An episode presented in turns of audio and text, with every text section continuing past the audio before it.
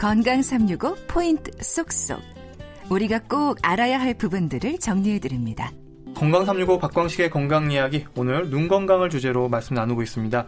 KBS 홈페이지와 유튜브 KBS 콩 그리고 팟캐스트로도 서비스되는 건강 365 포인트 쏙쏙 한림대 동탄성심병원 안과 한재룡 교수와 함께합니다. 교수님 그러면 일상의 큰 불편으로 자리하는 비문증이라는 게 있잖아요. 참 이게 생기면 당황스럽다고 하는데요. 이게 뭐고 노화로 인한 증상인지 원인도 궁금합니다. 네, 비문증은 말 그대로 비문, 뭐 먼지가 떠다닌다 이런 뜻인데 네. 다른 말로 날파리증이라고도 네. 표현을 하지요.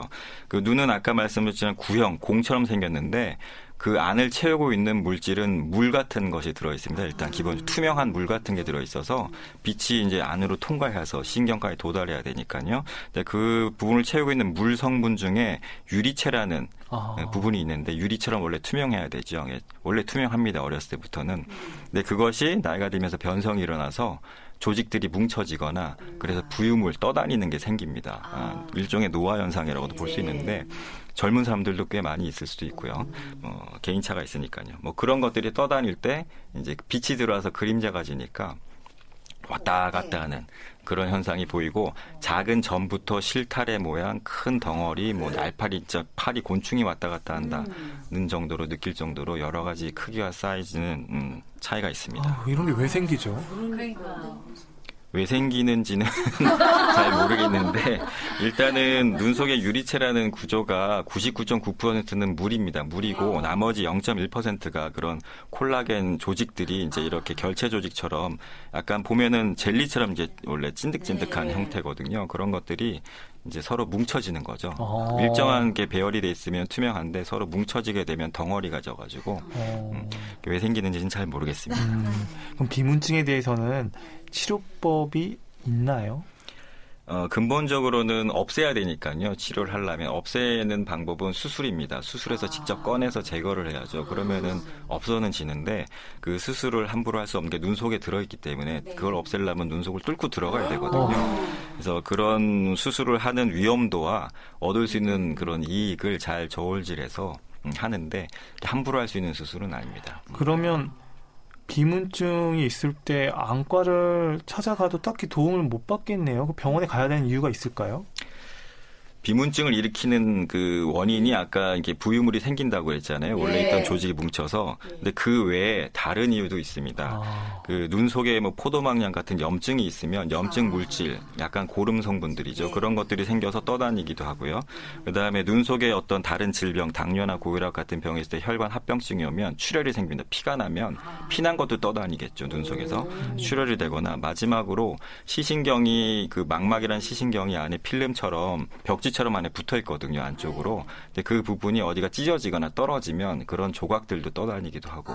그것은 질병에 의한 그 비문증이기 때문에 꼭 치료가 필요한데 감별을 위해서는 꼭 진료가 필요하겠죠. 아, 그런 관점에서 뭔가 눈에 떠다니는 게 있으면 안과를 꼭 찾아가 보셔야 될 것 같습니다. 어, 예, 그러면 이제 비문증이 시력하고도 연관이 되는 경우가 있나요? 네, 그 시력을 떨어뜨리는 경우가 흔하진 않지만 있을 수 있습니다. 그 비문증 덩어리가 떠다닌 덩어리가 중심에 위치해 있는지 옆에 있는지 저 주변부에 있는지 따라서 그 영향을 미치는 정도도 다르고 크기와 사이즈, 혼탁 정도. 그래서 아주 드문 경우긴 하지만 중심 부분에 크게 혼탁이 심한 경우는 실제로 시력을 떨어뜨립니다. 아. 그런 분들은 수술적 치료에서 제거를 해주는 게 좋습니다. 아, 그러면 평소 눈을 자주 비비는 습관은 좀 어때요? 네, 비비는 습관 매우 나쁩니다. 눈은 절대 건드리면 안 된다고 저는 생각하고요. 왜냐하면 비비는 순간 뭔가 기계적 자극과 외상이 일어나고 비비면은 눈꺼풀 쪽에서도 이제 눈꺼풀이 붓죠. 알레르기 네. 반응 증상이 생길 수 있고 흰자 부분에서도 결막염도 잘 생기고요. 네. 건조증도 유발시킬 수 있고 눈을 그 비비는 순간에 눈이 공처럼 생겼는데 약간 눌러지거든요. 눈 자체도 약간 눌러지면서 비틀어지니까 그것 때문에 수정체가 손상이 어서 백내장도 빨리 올 수 있고 음. 그속 안에 있는 유리체에도 영향을 줘서 유리체 혼탁, 비문증이 발생하는데도 영향을 주고 마지막으로 그 시신경도 눌려지면서 찢어지거나 떨어지게 하는 망막 박리나 이런 큰 실명을 일으킬 수 있는 병도 생기는 원인 중의 하나라고 볼 수 있습니다. 아, 눈을 함부로 비벼서는 안 되겠네요. 그 비문증에 있어서 예방법이나 증상 완화를 위한 방법이 있는지도 궁금하고요. 그런 게 좀 없다면 만약 비문증이 생겼을 때 수술할 정도는 아닌 분들에게 함께 그게 안고 가야 되는 부분일 텐데 어떤 조언이 좀 가능할까요? 너 예방법이라고 한다면 아까 말씀드린 그 눈 비비는 또는 부딪히거나 이런 외상 이런 걸 그 피하기 위해서 보호용 안경이나 뭐 선글라스 야외에서는 뭐 특히 뭐 작업할 때는 보안경 같은 걸 꼭 쓰시는 게 좋겠고요. 그다음에 과도한 눈 사용 뭐 아까도 얘기했지만은 뭐 스마트폰이나 TV나 여러 가지 이제 눈을 많이 쓰는 일들이 많아지는데 그런 것들도 눈 속에 염, 그 영양 물질을 소모시켜서 비문증을 일으키는데 약간 영향을 준다고 보고 있고요.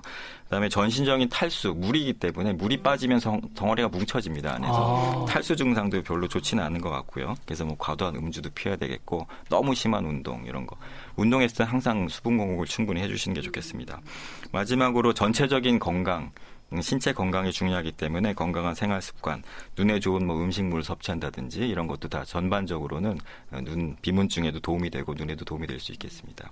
어, 그리고 이미 비문증이 생긴 분들을 위한 조언이랄까요? 아, 생긴 분들은 일단은 더 이상 늘어나지 않게 하는 게 좋겠으니까 얘기 드린 그런 것들을 다 신경 쓰는 게 좋겠고 적절히 안과에 와서 현상과 그 상태를 체크를 하면서 작아지거나 그 생겼던 것들이요. 작아지거나 오히려 위치가 중심에 있으면은 느껴지는데 밑, 눈 밑에 쪽으로 가라앉으면 또 안 느껴질 수도 있거든요. 있다 하더라도. 그러니까 그런 방식의 치료를 좀 시도하고 있으니까 적절히 치료하면은 도움은 될 수 있습니다. 네.